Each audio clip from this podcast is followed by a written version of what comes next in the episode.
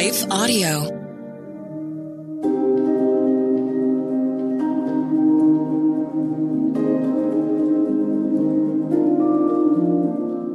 Hello. Thank you for listening to your daily Bible verse, the podcast that examines one verse each day to learn more about God and His will for our lives. I'm your host, Kyle Norman. After a brief message from one of our sponsors, we will read today's Bible verse.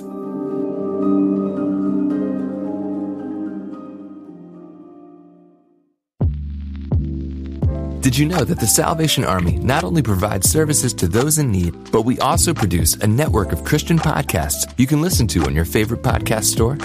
One of these shows, Words of Life, is a 15 minute weekly show featuring interviews, testimonies, Bible studies, and more.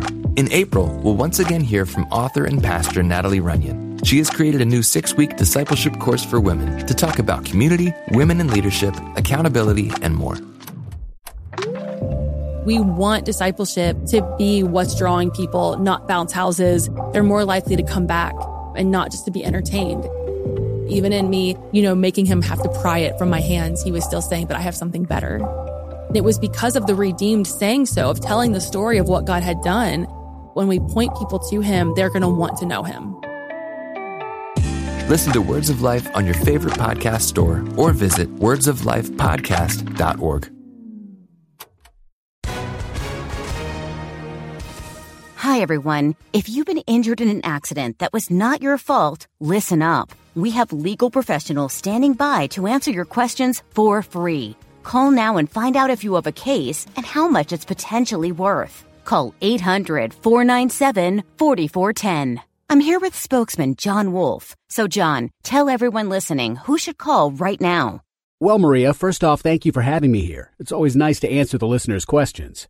Now, as far as who should call in, Anyone who's been injured in an accident and think you deserve compensation, give us a call right now. 800 497 4410. You'll find out if you have a case and how much it's potentially worth. Thanks, John. You heard it, folks. Take advantage of this opportunity and call now. 800 497 4410.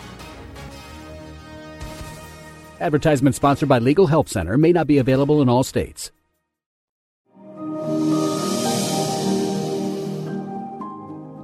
Today's verse can be found in Matthew chapter 22, verse 9.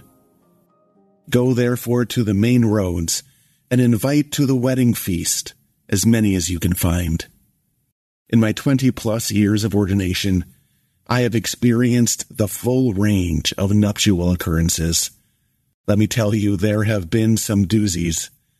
I've witnessed wedding rings accidentally dropped in the mud and wedding cakes not so accidentally thrown into the garbage. I've seen impromptu lightning storms in the middle of an open air service, and ceremonies where the couple was unsure if anyone would arrive. Every wedding is different, and in every wedding, things go unplanned or unexpected. Jesus tells a story about a wedding where things do not go as planned a king sends invitation to his subjects to attend the wedding of his son. As Jesus tells it, the king learns that no one is going to attend this celebration. Some go to their field, some attend to the busyness of their lives, and some act aggressively, even violently, toward the subjects bearing the king's invitation. In response to this utter rejection, the king sends his servants out to the roadways to encourage all that they can find to enter the king's house and enjoy this celebration. To understand this story, we need to know the historical context in which this parable takes place. Jesus stands in the courts of the temple, having a debate with the chief priests and the Pharisees. These are people who knew well the scriptures and so they knew that the day of the Messiah was often imaged as a wedding banquet. So when Jesus says, the kingdom of heaven is like a king who prepared a wedding feast, they would have understood immediately that Jesus is speaking about the presence of the Messiah. Jesus is talking about an invitation to participate in the messianic celebration. And this invitation is an act of grace. God's calling goes out to every person. No one is excluded. The presence of the Messiah, the Son of the King, is so special, so important, that any classification of deserve or merit is completely tossed aside. All are welcome and invited to enjoy his presence. Importantly, every person in this parable receives a grace filled, welcome, and open invitation to participate in the kingdom. No one lands outside this invitation. And so, in this way, Jesus is describing how God's loving mercy flows to all people.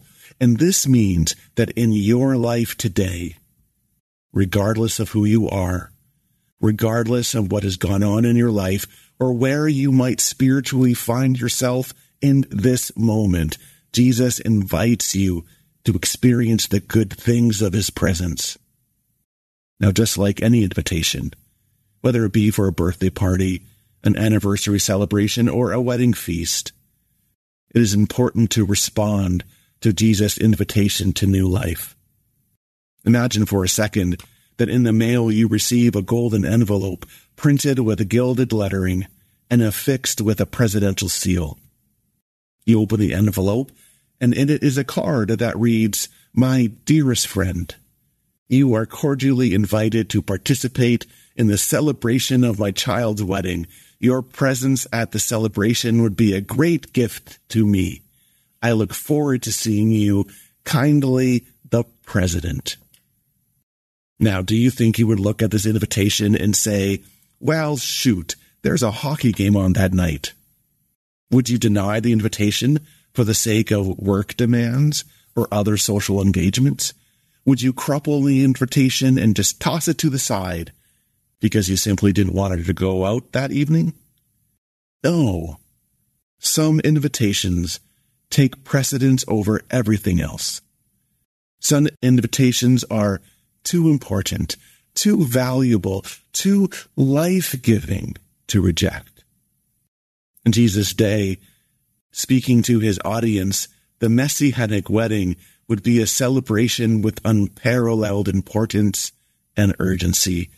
And so a rejection of this invitation is the height of offense, one deeply felt by the Lord, because God reaches out to us so lavishly, so passionately, so longingly. God feels deeply the sting of rejection. The parable of the wedding feast shows us that the way we respond to Christ's invitation matters.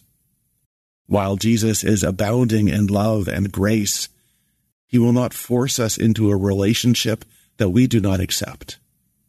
Jesus will never coerce us into the kingdom. In his selfless love, he will abide our bold, sometimes offensive rejections. And yet his heart is displayed for all to see. He desires that his house be filled. He desires us to know his love and experience his goodness. He longs for us to accept the invitation to new life and experience his bounty and his blessing. And so his invitation goes out again and again and again, and all are invited to accept it. What does it mean for you to respond to Jesus' invitation of grace in your life? What does it mean for you to say yes to this amazing invitation to experience the presence of Jesus? Because that's the whole point of the parable. And that's his calling in our lives. This invitation to experience life in the love and blessing of Jesus is far too good to ignore.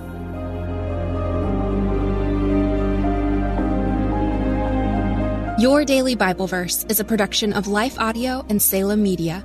If you liked what you heard today, please take a second to rate and review this podcast in your favorite podcast app so that more listeners like you can find the show. For more faith filled, inspirational podcasts, visit us at lifeaudio.com.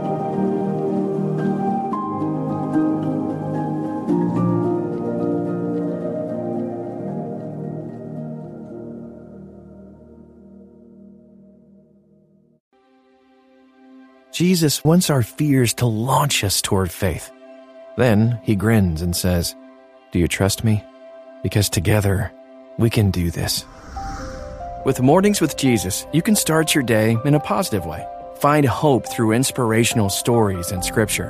Go to lifeaudio.com or search your favorite podcast app for Mornings with Jesus. You can also download the Abide app for biblical meditations at abide.com.